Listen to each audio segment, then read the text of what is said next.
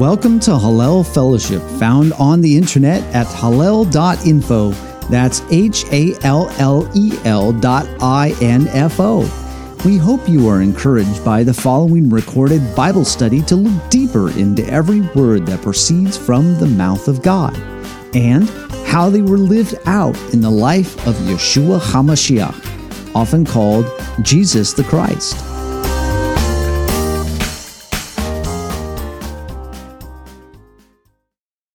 Well, here we are taking a look at the Day of Atonement. And for some of you, this might be a bit of a refresher. And for those who have been around the around the calendar many times before, this is a reminder of things that have been and also perhaps places to look deeper.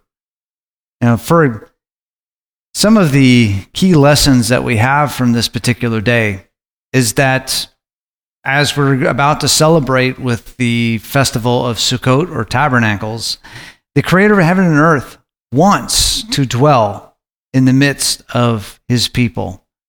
In fact, that's what part of the instructions were for the commissioning of the Mishkan or the tabernacle was that this was going to be the dwelling place of God with, with mankind.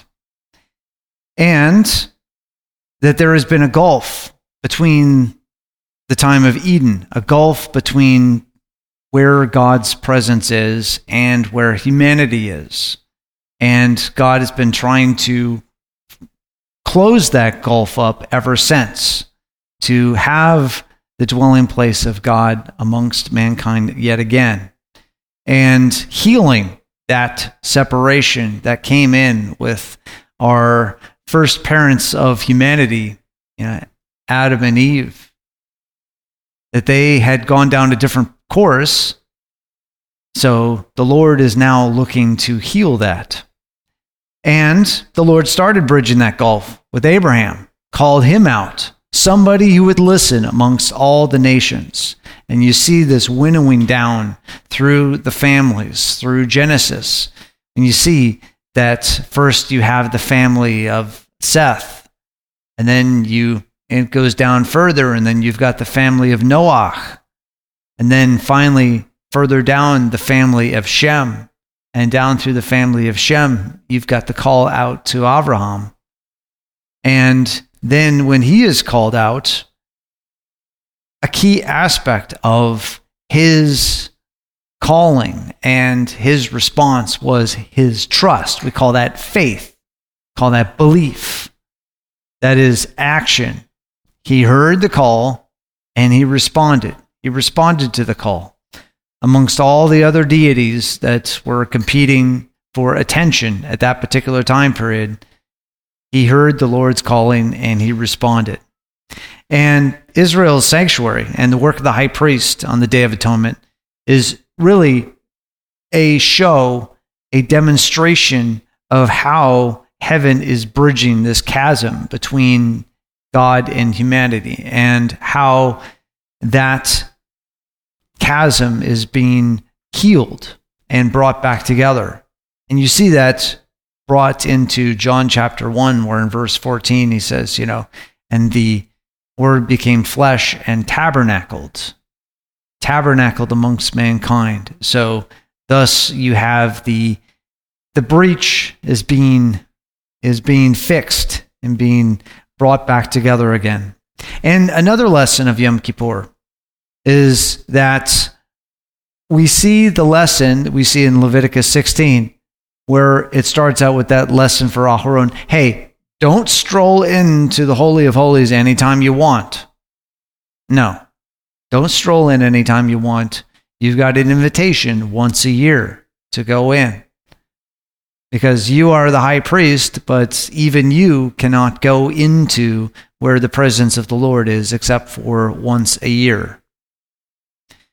And we thus have a lesson as it comes out, and we just read about it here in Hebrews 9 and 10 that we can then now, through this word made flesh that is tabernacled amongst us, we can go boldly with confidence into the presence of God, not out of arrogance or uh, how fantastic we are about our situation and our standing.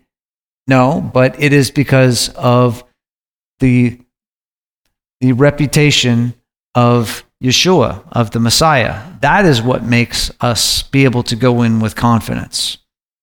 And we go in as a new creation.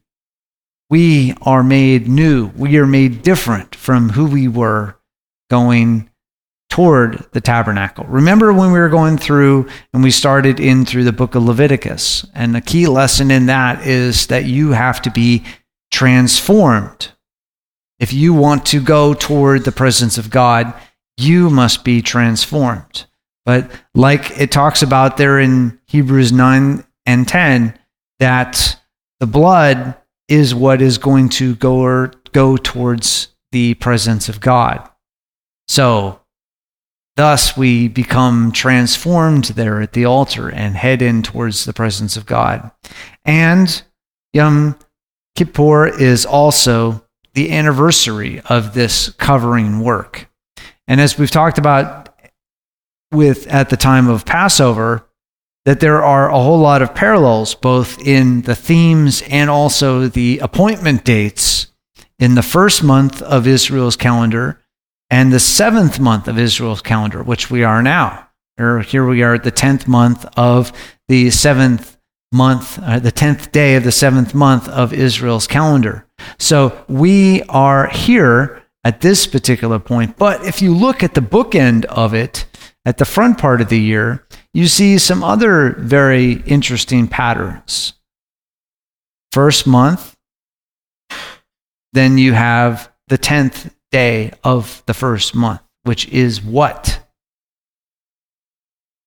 Selection of the lamb. Selection of the lamb on the first month, 10th day. So, what is the 10th day of the seventh month all about? Selection of goats. Huh. Selection of goats. One of which was to its blood to cover. The other goat was to do what? Remove. To take away. And what did the herald Yochanan, called John the Baptist, what did he say about Yeshua to his students, to his disciples? What did he say? Behold, the Lamb of God who takes away the sins of the world. So, thus, you've got a blending of two appointments Passover and atonement together. Because the Passover lamb doesn't take away, it blocks. Because remember the first Passover, that whole job of the Passover lamb was to block the destroyer, block the destroyer who the Lord sent upon the firstborn. But there at the Day of Atonement, the goat of removal does what? Takes away the iniquities, transgressions, and sins, and takes them, bears them out, outside of the camp, away from us. So, thus, you have a great anniversary of what it is that the Messiah was doing and of the continued healing of this rift here in rift between heaven and earth. So, when we look at this particular thing of Yom Kippur, we, we just talked about what is being covered. The three things that are being covered the chatat, or the sin, which is variously translated as covering or um, missing a mark, unintentional mistakes. I guess you could say you're um, oopsie. And also, then the pasha or the transgression. This is more willful, willful disobedience. You know what you should be doing, and you just don't do it you decide to take something else. Or as the Apostle Paul puts it, you're dragged away and enticed to do something else. And then you have a awon. And a awon is what's translated as iniquity or you know rebellion. You're in you are really acting against heaven at that particular point. You know the good, you don't do it, and boy, are you even fighting the one who tells you to do it. So then, when we look at this, what the congregation is doing, what is the congregation in the midst of the Day of Atonement? We read about that back in Leviticus 16. This is a Shabbat, Shabbaton, a stop, stop, stop, stop, complete stop. That's what Shabbat, Shabbaton is communicating. As, uh, as we mentioned before, in Hebrew, when the, their way of linguistically uh, bold facing or underlining something is to have the word twice with the various form. And this is that form that it has in it. So, one of the things that they are doing, and not only stopping, but the instruction that comes in Leviticus 16 is to humble your souls. And the word there for humble is anah. And the root verb of that word anah in Hebrew is to reply or answer. So your reply or your answer, your is to do what? You're in your stopping, in your complete stop, your answer to heaven, in your reply and your question. Now, as it goes on further, we say that this word is also in talking about that when you annoy yourself or humble yourself, it's used elsewhere like in Ezra 8:21 or Isaiah 53 58 3 and 5 and Daniel 10 12. This afflicting of the soul is used in the context of fasting. That's where we get this idea of this is the fast, as Paul calls it. It is the fast of the calendar. No matter what other types of fasts you might have, either by tradition or by your own spiritual regimen of you know, connecting with God, this is the fast, which is a part of the stop. Stop what you're doing. So stop what you're doing, humble yourself, bring your body under control here through fasting and pay attention to what is actually going on here. And we read about that when we were going through Isaiah 57 and 58.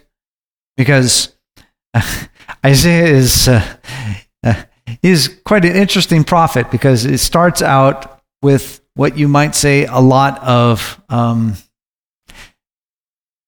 you might call them like Isaiah's antitheses, like what you see in the Sermon on the Mount, You'll see theologians will talk about the six antitheses or um, anti statements. And in the Sermon on the Mount, you they're usually in the form of you've heard it said, but I tell you. You've heard it said, but I tell you. Well, in Isaiah, you get these these points where it seems like he is saying, well, you've heard what God said. Well, don't do that anymore.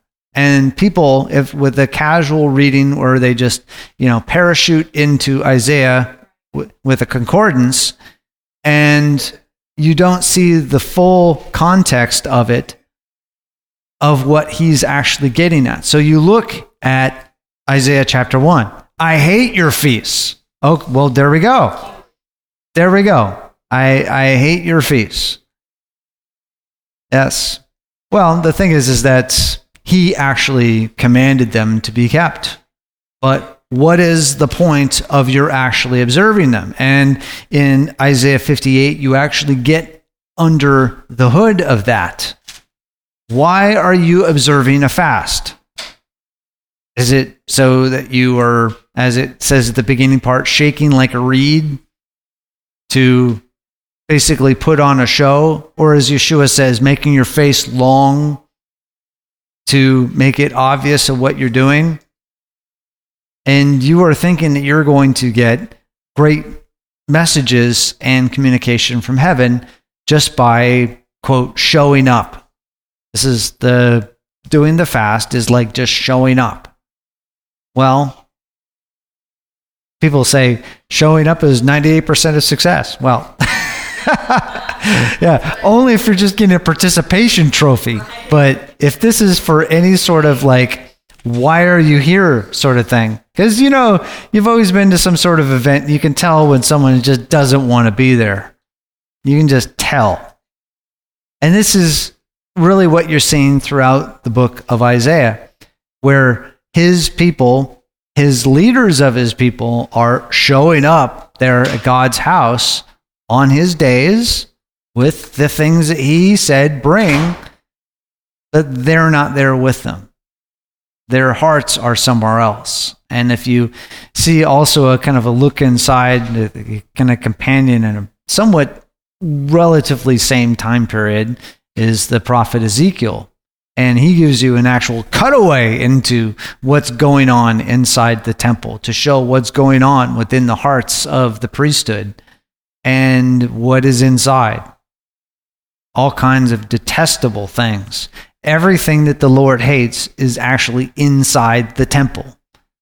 And to, to the point where you see the practices of the temple start to morph into the practices of the nations around.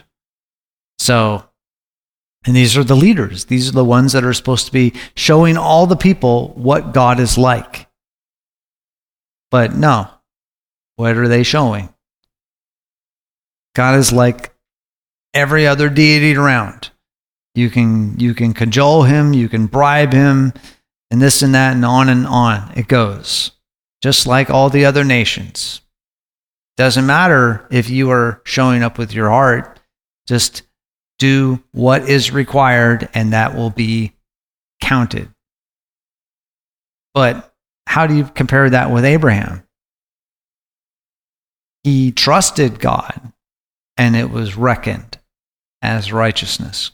Quite a bit different. Because you then should start getting some wheels moving in your head when you hear Paul talking about Abraham and his trust, his trust in God. And versus those leaders of Israel at the time period and Paul was writing to, they were teaching a different type of trust. And that's a big key part of a lot of Paul's letters, and especially brought into the letter of Romans as to what is it that you're actually trusting in.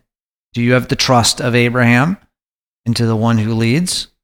Or are you trusting just in the your own obedience to how you are following through with these things? So thus we get into the lessons that we have here. We got the we saw it during during Yom Teruah about shofars and trumpets. Basically, pay attention, wake up. Heaven is talking. Hello. Are you actually going to respond? And thus, with the shofar being blasted here at Yom Kippur again, that should tell you something significant there's very something significant is coming through and a message of it. Because what are some other things that happen around the time of Yom Teruah and Yom Kippur? Happen seven year cycles, 50 year cycles, Jubilee, Shemitah, and those are all about the land resting. We're going back to Freedom of slaves. There we go. Freedom of slaves. That's all about what that is proclaiming. Proclaim, listen up, free the slaves. Why? Because you were once a slave down there in Mitzrayim. So the one who freed you from the house of slavery and the house of bondage now wants you to have as much mercy on those in your charge as God had on you, Israel. So you get this message. And thus, you could see with this call to humble yourself, to stop, is somewhat similar to what the spiritual practice of Sukkot is like. Because one of the what is one of the um, observations, the the traditions, the practices of Sukkot is to do what for seven days? to dwell dwell in these makeshift structures. And that is why? Just to go camping? Know, burn some marshmallows? Or what, what, is, what is the point of that? To remember when you were out there, out there in the wilderness, in these makeshift structures, no permanent home. Yes, and these in these tents in which we groan, that remember that we are in these temporary structures. And then who are we dependent upon in this? You know, I did it all my way, or we did it all his way. Yes. So that is one of those key things to remember at this particular time period that just like we are um, having a spiritual practice of drawing out of us the things that we rely on food, water. Then at Sukkot, living in a place that's temporary, um, not really well protected. Also, remembering who it is that we depend on. Uh, yes, uh. I thought it was interesting last year when I was in Israel during the time of Sukkot and there was a person who was lecturing us on what we were going to be expecting when we got to Israel. And he talked about um, Yom Kippur. He talked about a couple of things. Uh, and I asked him, I said, Well, why didn't you talk about Sukkot? And he said, I couldn't really figure it out. he said, And you're a professor of Hebrew history. That's very interesting. Just, I mean, how soon we forget yeah. And isn't that just unbelievable? Yeah. And that's why I feel that we are commanded to remember every mm. year. Mm. Because otherwise we forget and we think it's some silly tradition where you live in a tent for a week. Mm. And apparently burning marshmallows, but yeah.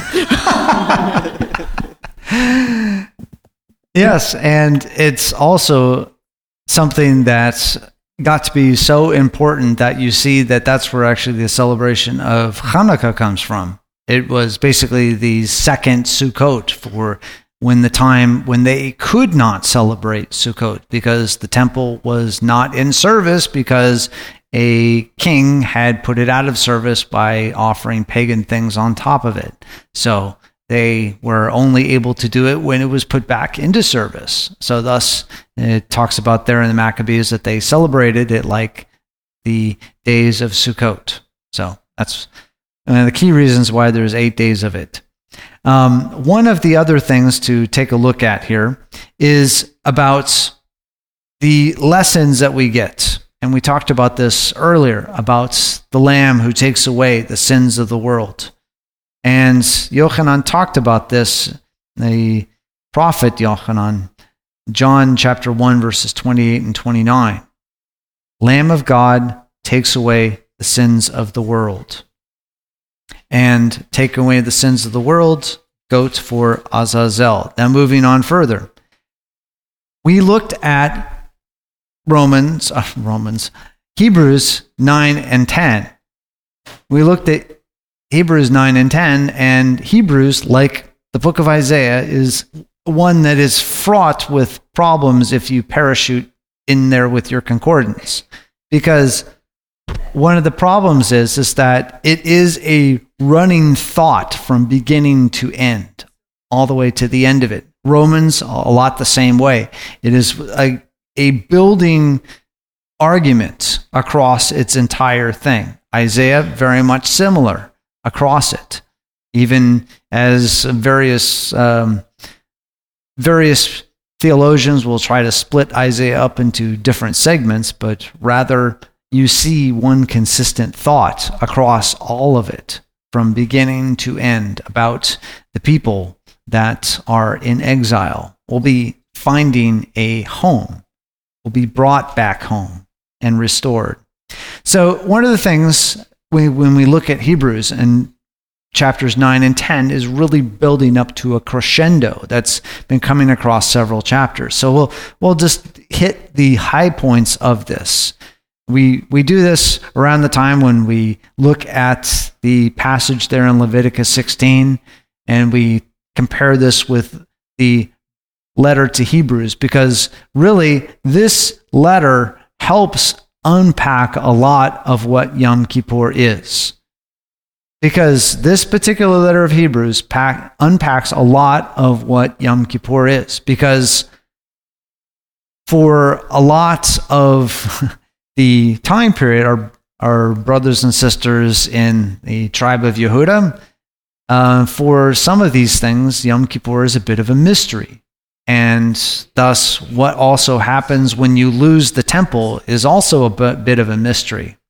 So, some of the practices that come with the Yom Kippur service are, in a sense, looking to recreate some of what went on with the temple uh, during the time when it was actually in progress. So, when we're looking at the letter of Hebrews, a big hint that we get when we're looking through there is that it is about the high priest. So thus, letter the letter to Hebrews is really a explanation of the Day of Atonement. A lot of it is. So it also talks about what happens when you have no temple. And you see hints of this throughout the letter to Hebrews. You know, it's about ready to pass away because the, the time period of when this was written is thought to have been you know, probably maybe within a decade, maybe a decade and a half of when the temple was destroyed in AD 70. So if you look through the history of like either Josephus, etc., of what was happening in Israel up to the AD 70, um, the to borrow a passage from prophet Daniel, the handwriting was on the wall of the walls of Jerusalem at that particular time period of what was coming. So, thus, when we look at the letter to Hebrews, uh, chapters 1 and 2 of Hebrews is talking about Yeshua as heaven's ultimate prophet and ministering spirit. And a key passage there, Hebrews 2 9, because of the suffering of death, crowned with glory and honor, so that by the grace of God he might taste death for everyone. And then going down further into verses 14 and 15 of chapter 2. Since the children share in the flesh and blood, he himself likewise also partook of the same, that th- through death he might render powerless him who had the power of death, that is, the devil, and might free those who, through fear of death, were subject to slavery all their lives. So, just as you see the testimony of the true prophets and spirit messengers was trustworthy, so too the testimony of Yeshua, the Son of God. That's a big vehicle, or you could say a rhetorical device in this, is the ancient um, Hebrew argument, argumentative um, device of kal v'chomer, or it means light and heavy. So you see it usually framed, and Paul uses it a lot. You know, if this is this and you accept this, well, how much more is this? So, thus, that's a kal v'chomer. It's the light. You accept something that, for in the argument, has lighter importance, but you still accept it. Well, if the similarities are also there on that which is even more important, well, then how much more is that significant? So you accept the lighter part of the argument, well, then you should accept the heavier part of the argument. And thus, when you go on in, in chapters 3 and 4 of Hebrews, uh, it really goes from chapter 3, verse 1 through chapter 4, verse 13. You see that Yeshua is heaven's ultimate deliverer and ultimate rest and you keep seeing these quotations Enter my rest, enter my rest, enter my rest. And you see a key catchphrase there, Hebrews 3 1. Consider Yeshua the apostle and high priest of our confession. Now, when you get down into chapter 4, some will see the mention there of Shabbat rest as being another setting aside it's like, okay, well, we have Yeshua as the Shabbat rest. Well, then you don't need the Shabbat itself because now you've got the Shabbat rest. But again, kal v'chomer. you accept the Shabbat, well, then how much more is the one who is able to bring you rest significant? So, why do you keep Shabbat? Because Yeshua is our rest. He is the one who is the rest maker. And when you go on even further, that in this discussion in Hebrews 3 and 4 is really bringing out these references to Psalm 95, verses 7 through 11, which is a reflection on the historical event in Israel's history in the time of the Exodus. That's uh, recorded there in Exodus 17, verses 1 through 7, there, talking about there on. So this is kind of like a multi pronged leapfrog of Hebrews 3 and 4 is referring a lot to Psalm 95, which is referring to Exodus 17. Yes, they're hyperlinks. Yes, that's that's right. Lots of hyperlinks here. Yes, which is which is great. You know, with these uh, electronic Bibles, we in our generation have something that our forefathers never had to be able to just jump in between all of the references very very easily and lay them all out right next to each other. I mean, talk about being blessed in this generation. So, yeah, we'll be being accountable for uh, having these things at our fingertips and what do we actually do with them? Um, Candy Crush and worse. So, one of the things about these two word place names of Massa and Meribah. Meribah means place of strife, and Massa means place of testing. The key punchline comes in Exodus 17:7, where they're asking in the midst of this miracle, "Is the Lord with us or not?" Now, this is just after the crossing of the sea, and this is after, uh, put thematically in in Exodus. This is after manna starts appearing. So, is the Lord with us or not? We were delivered through the sea and we get daily bread. Is the Lord with us or not? A question being asked to say, well, look around you. Do you see what the provisions are? Is the Lord with us or not? So, what you see then is a question then that happens now for this generation. They're facing the destruction of the temple of Jerusalem again. Is what happens without a physical temple, a high priest, daily sacrifices? That question it pops up again and again and again throughout this letter to Hebrews. So, how do you respond? How do we respond? Because we're even far, further removed from it. And the people that this letter was written to probably had memory of the temple as it stood. We, we just see the ruins of it.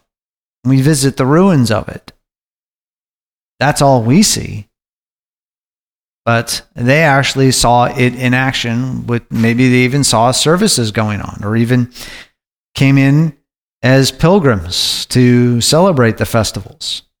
So as we go on there in Hebrews, uh, four chapters fourth and into five, we see that Yeshua is heaven's ultimate priest, called like Aharon and Melchizedek.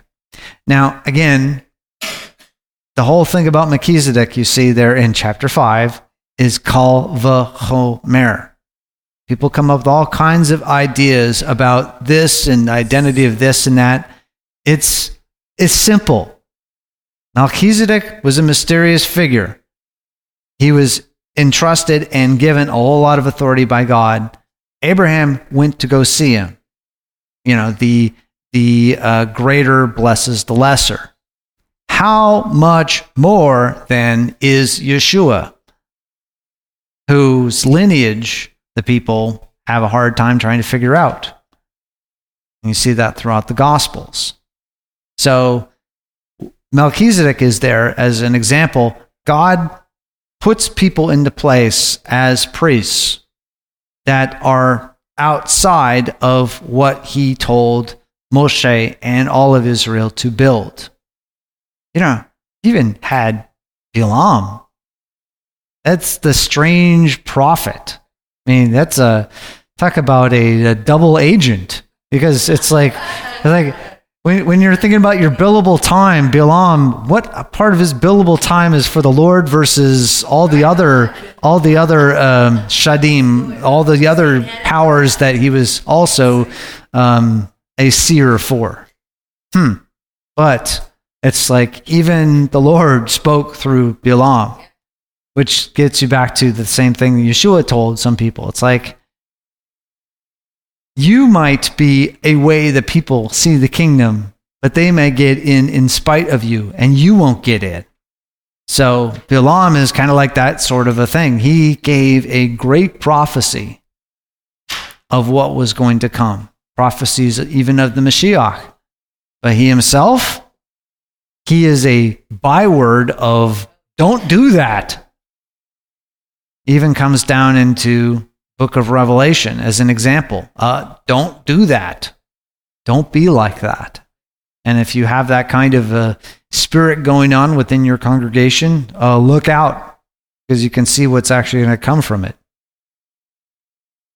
So, thus you see in Melchizedek, in verse source of eternal salvation, being designated by God as a high priest according to the order of Melchizedek. Or another way to put that is like unto Melchizedek, like Melchizedek was this person outside of the whole flow of Israel's priesthood, but yet designated to be a high priest of God to serve that purpose for Abraham's time so then, how much more is this Yeshua figure who came through Israel, the seed of the woman, as it threads through the various family trees down through Seth and down through Noah, down through Shem, all the way down, down through Yaakov, and now down through, you have the Mashiach comes through. Not a passing figure through history how much more then? So then, as we go on in Hebrews 5 and 6, key passages, don't walk away from God. That's going to be another aspect that we see in chapter 10. That was at the end of our reading. And at, in chapter 6, uh, verses 13 through 20, God makes a promise. The oath of God is to save to take you where from where you were and deliver you to the land of rest, to rest. That's where you are being delivered. So, moving on into Hebrews 7, we get into this chunk, which is really a heart into Day of Atonement. Chapter 7 through 10 of Hebrews really focus a lot on the Day of Atonement. But what leads up to that especially four through six, is about the high priest and about the promises of God. So, Hebrews 7, Yeshua is heaven's high priest, but not connected to Aharon's line, not of the same family. And then again, going back to that Kal Vachomer discussion back in chapter 5 of Hebrews, that Yeshua is a high priest, but just like Melchizedek was a high priest, but not of the line of Aaron, not even during the time of the tabernacle. So, thus, what you see here is that the teaching is that Melchizedek is a pattern, a shadow of the coming Messiah, and hinted at by those messianic prophecies that we have in Psalm 110, verse 4, and also quoted again in, which is quoted in Hebrews 7 17. So moving on further, if Melchizedek was a king or a ruler of peace and righteousness, how much more was Yeshua, again kal v'chomer, if he was a ruler of peace, this Prince of Peace, then how much more then? And if Abraham, who God picked to be the father of the kingdom of priests, brought ties to Melchizedek, then how much more should the descendants of Abraham trust in God to bestow honor on Yeshua? So, a key really to understanding this passage in Hebrews 7 through 10 is Hebrews 7, verses 11 through 12. Now, if perfection was through the Levitical priesthood, for on the basis of it the people received the law, what further need was there for another priest to arise according to the order of Melchizedek, and not be designated according to the order of Aharon? For when the priesthood is changed, of necessity there takes place a change of law also. Another way to put that is what is heaven's default setting? You know what default settings are. It's like if things get screwed up and you have to reboot, what's it get reset to? The default setting. It gets goes back to the default settings. So if the tabernacle in its operation gets rebooted, or as we call that, abomination of desolation, what is the default setting? Uh oh, we're we, we, we have no we have no hope. There's no temple, there's no tabernacle. Uh oh. Which is what the crisis was faced when the temple was destroyed multiple times. And also in AD 70, what do we do? How do we do the Yom Kippur service? With no temple, no priesthood. What do we do? What is the default setting that you go to from the history of God? That God is always in business and always has these ministers that will come in as needed, always in operation. There's there. Keep on keeping on. Yeah, there's no there's no like closed sign on the, the house of God. Yes. Uh, yes, uh, Benaniah's got a comment or a question over there.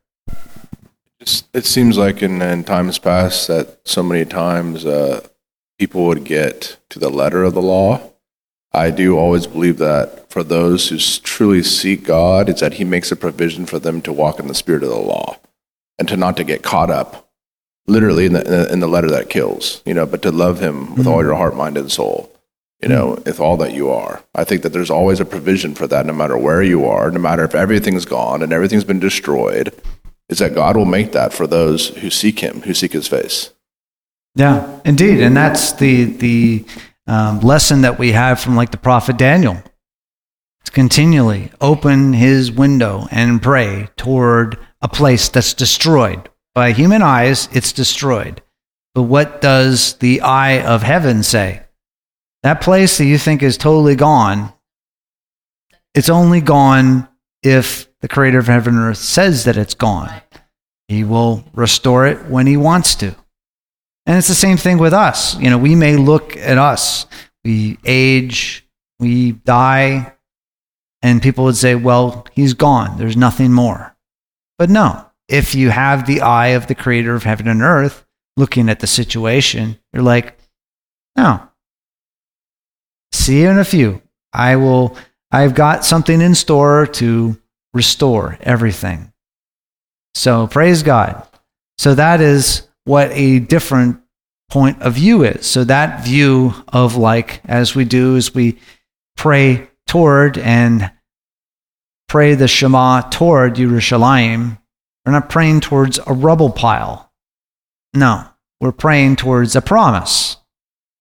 And a promise that is sure to be fulfilled. So, yes. And when we see like perfection as is talked about here or teleos, you may have heard that before. As we've been going through in our Roman study, we encountered it in the um, famous yet sometimes infamous passage in Romans 10:4 where it says for Christ is the end of the law for righteousness to everyone who believes. And it's the same Greek verb in there telos which, as we went through in our Roman study extensively, it's saying, where does this thing point? What is the goal of it? The same word is used throughout um, Greek literature, the same time period, saying, talking about Greek law. What is the point of it? Where is it headed? Where is it actually a- accomplishing? Because we all buckle under laws that have no point. And you're like, what on earth is this on the books for? Who um, bribed whom to get this onto the law books or whatever, to get this into place. Laws with no purpose. But this telos is about a purpose, a direction where this is headed.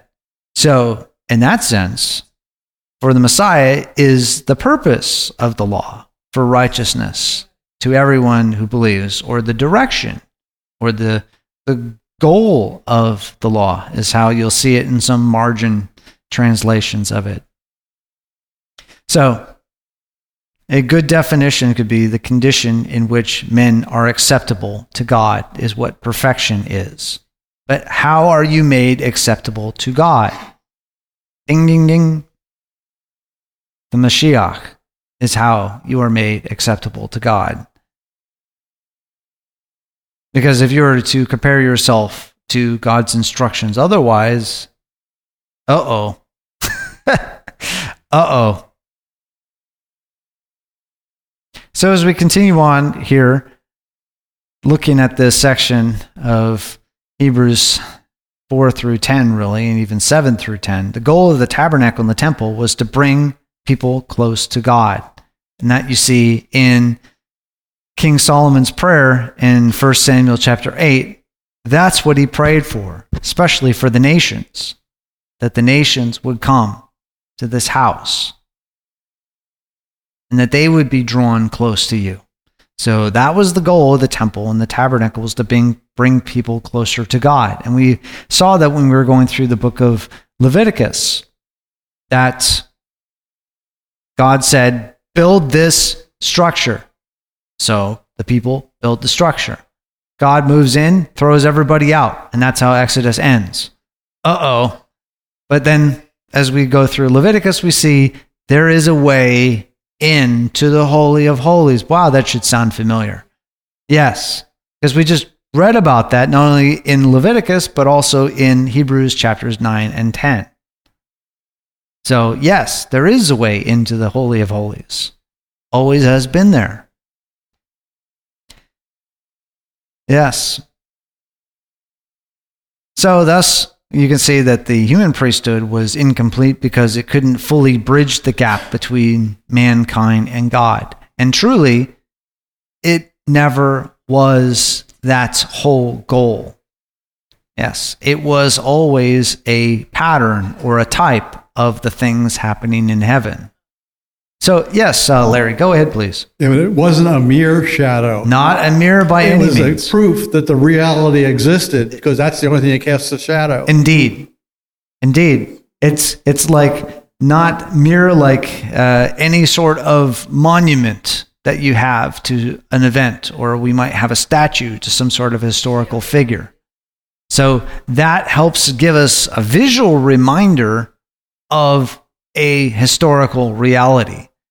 Hey, this monument marks something happened here.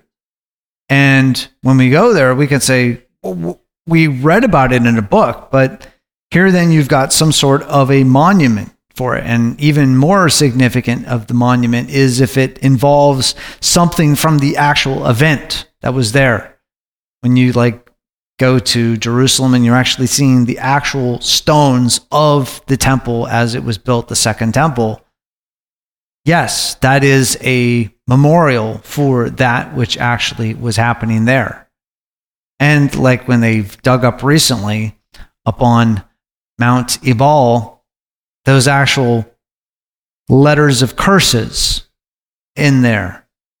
So you're saying that that was the mountain of cursing, and we've dug up actual letters of cursing on that particular mountain. So you're like, you have these memorials. Uh, yes, Benaniah. We have these memorials that point us to something that actually happened. Yes. Uh, it just brought the thought about, you know, when Christ said, you know, to the Pharisees that destroy this temple. Yes. And they absolutely missed the point that he was the substance. Everything that had been pointing to him to the fulfillment, he was, and how basically they were thinking, well, it took us all these years to build this temple, but he was talking that him being the temple. Mm. And I just found that uh, to be found because at the end of the thousand year reign with him is the heavenly New Jerusalem Like we're pilgrims and we're all sojourning in this life and, and we look forward to the promises like Abraham. Like we don't see, we haven't seen the heavenly New Jerusalem yet, but we look forward to it. And we put our hope in, in, Christ, in Christ, you know, our beloved Messiah, knowing that he'll make all things new. And that basically we look forward to that day and we hold to his promises. Mm, indeed. So that's like what the Apostle Peter talks about that we're all like living stones built up into the house of God. Indeed.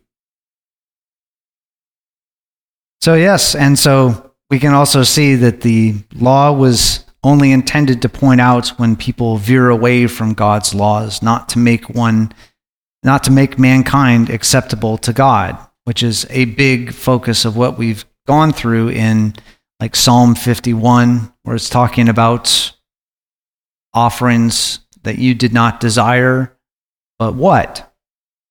A contrite heart. Now, did he require them? Yes. But is that where it all ends? You just bring it up, dump it in there. Okay, check that off your list, and then move, get on with life. No. It's the contrite heart behind it, which is where you see, like in Isaiah 1 and the passages we've looked at so far, where you can see heaven is not pleased by just showing up.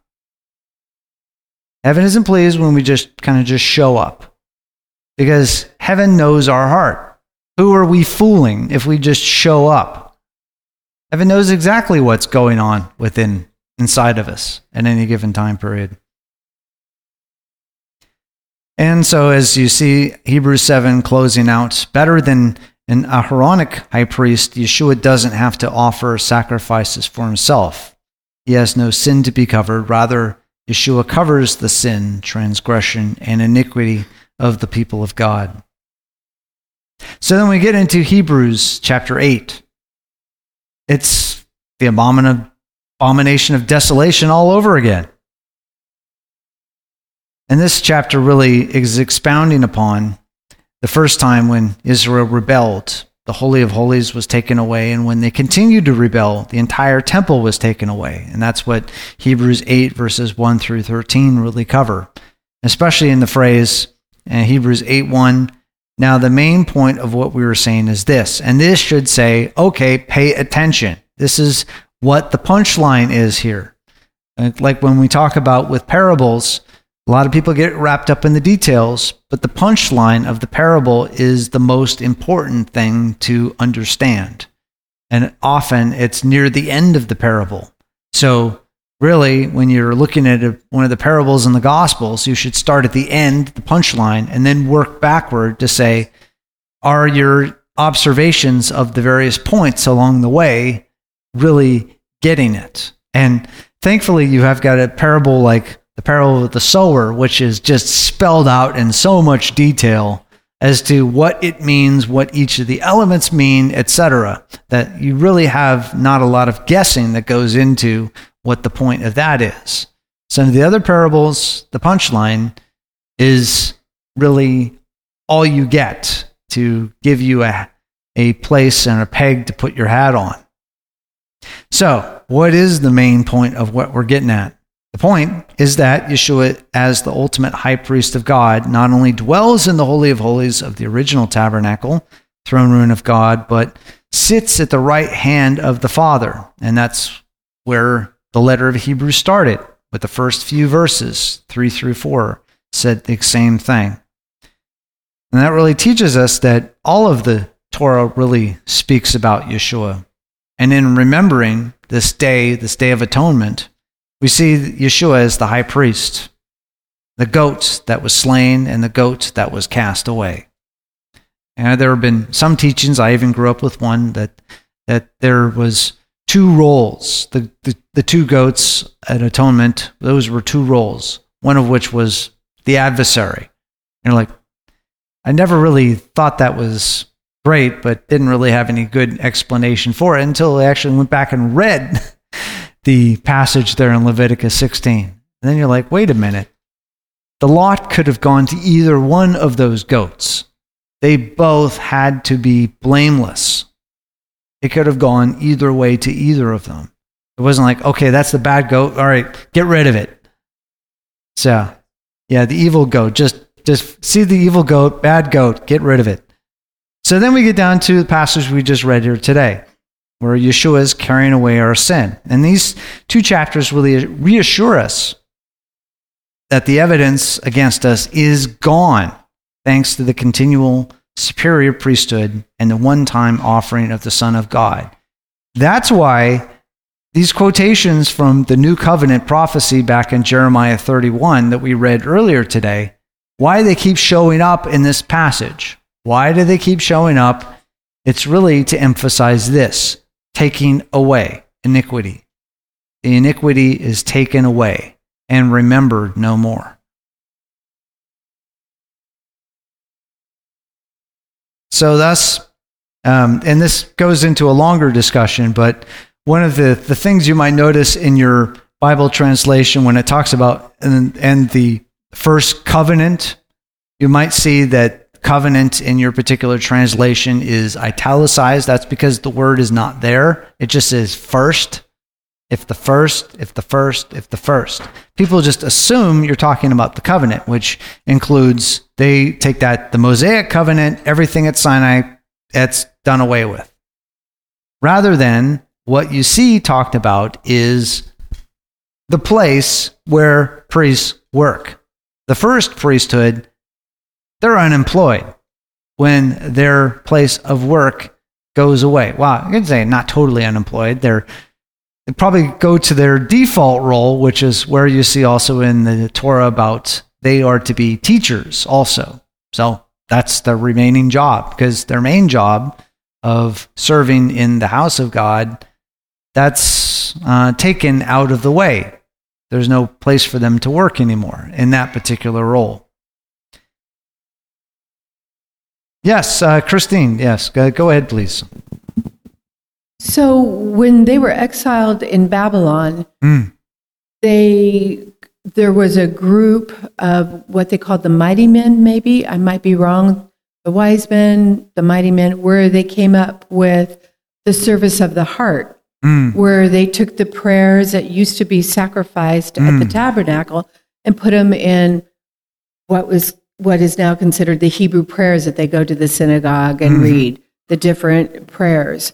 So would that be was that does that relate to what you're talking about that maybe they were out of a job so that while they're in Babylon they're trying to create hmm. recreate what they could do and they called it service of the heart for those maybe a remnant that was still wanting Yeah, I mean to that's do that? that's where we get the whole synagogue system came out of the Babylonian exile because that's like you, you might wonder why so many elements of the synagogue service and just gone over into the church service um, looks a lot like elements of the tabernacle, ark, altar, you know, things like that. That's by their, that's no coincidence that those elements are there because they are, in a sense, kind of bringing and keeping it alive of what was happening there in the tabernacle. But it's like you're not totally reproducing it. Although, when you look back historically, there was actual reproductions, like a second temple down in Alexandria, down in Egypt. They've actually uh, seen the excavation work on that, which is kind of interesting. So there were like additional temples that people did. Now, you could say, well, they, now you're dealing with some sort of cognitive dissonance because there is, the word says there's one place where he would set his name. So you have those historical curiosities that would, would come into that play.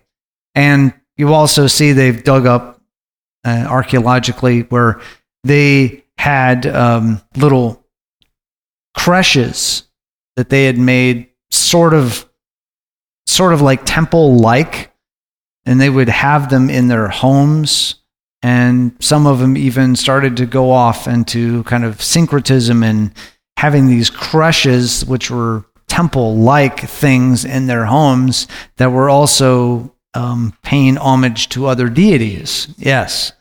So thus that's where you see some archaeologists will then start thinking hey well Israel wasn't as monotheistic as we thought they were or what they claimed to be. They were just as like everybody else.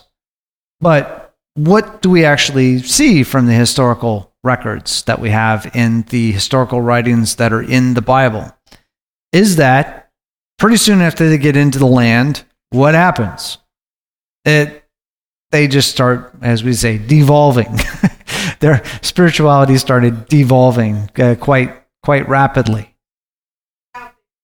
Instead of standing out, they blended in, indeed. Yes.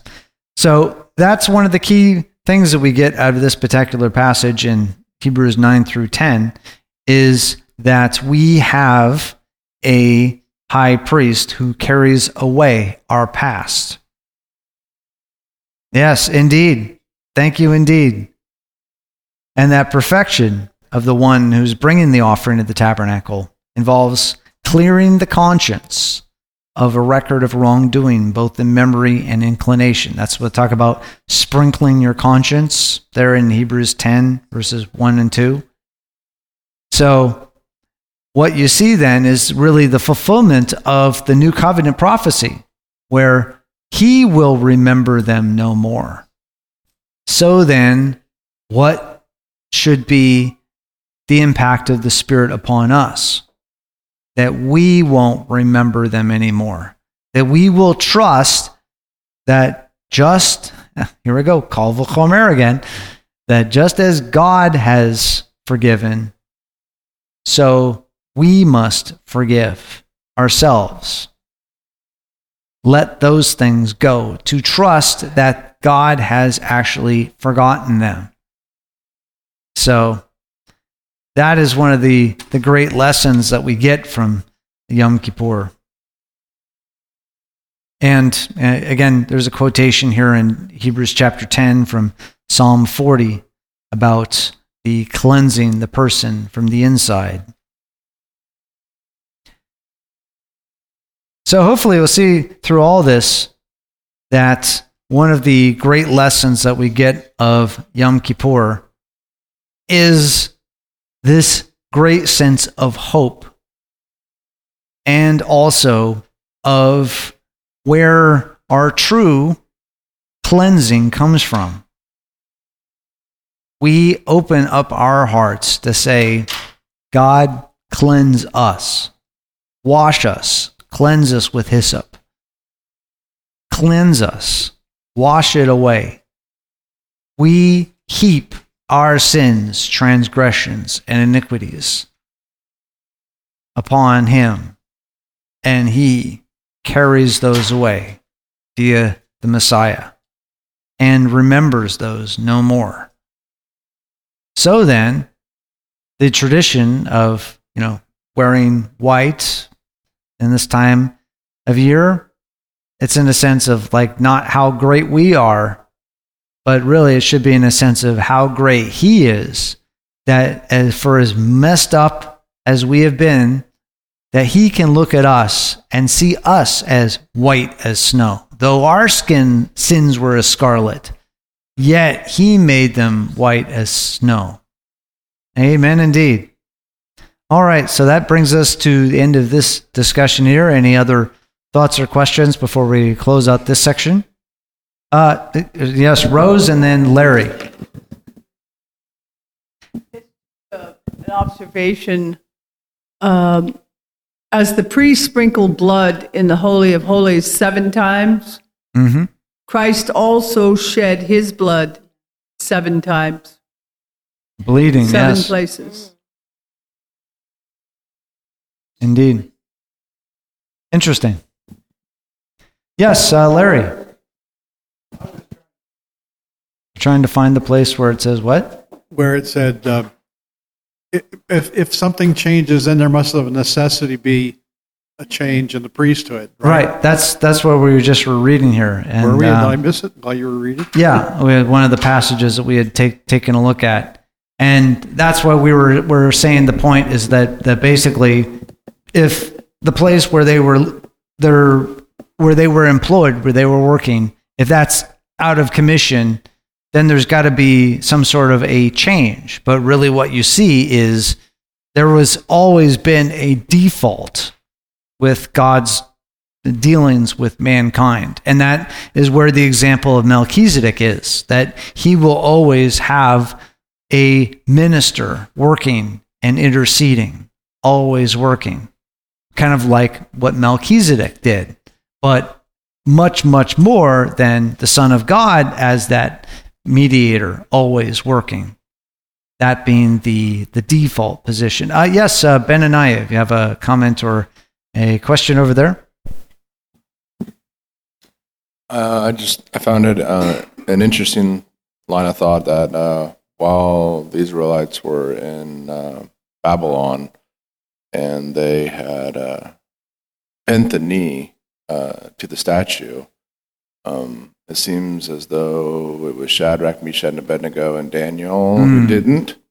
And what I found interesting was is that you said there's always you know one.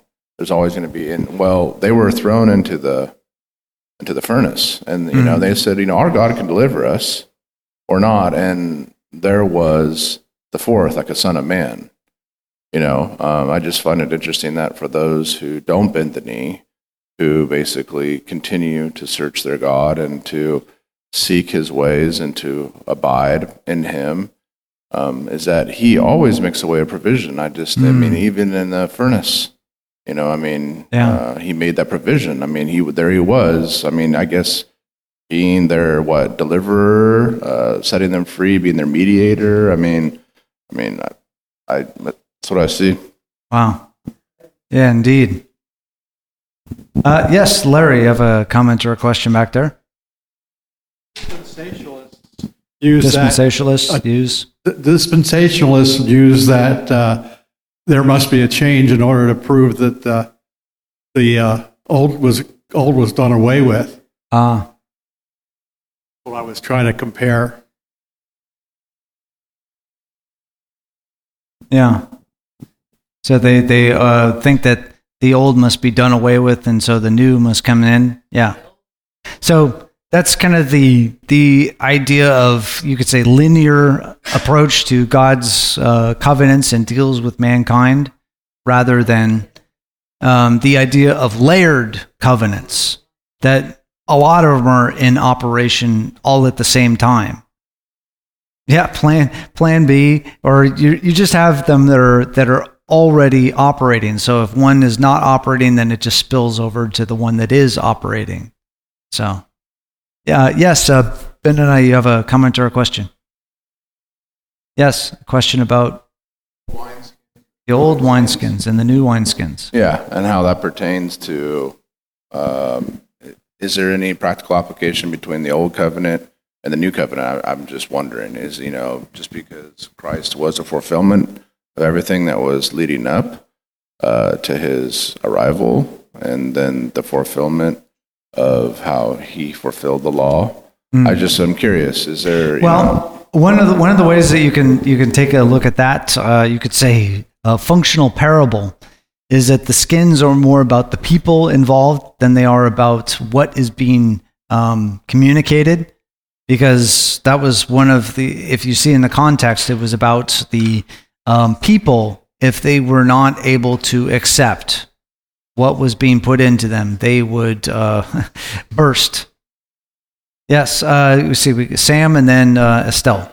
Yeah, I, I think uh, what we, you know, people tend to forget sometimes is to look in the scripture when God said, This is a statue for you forever.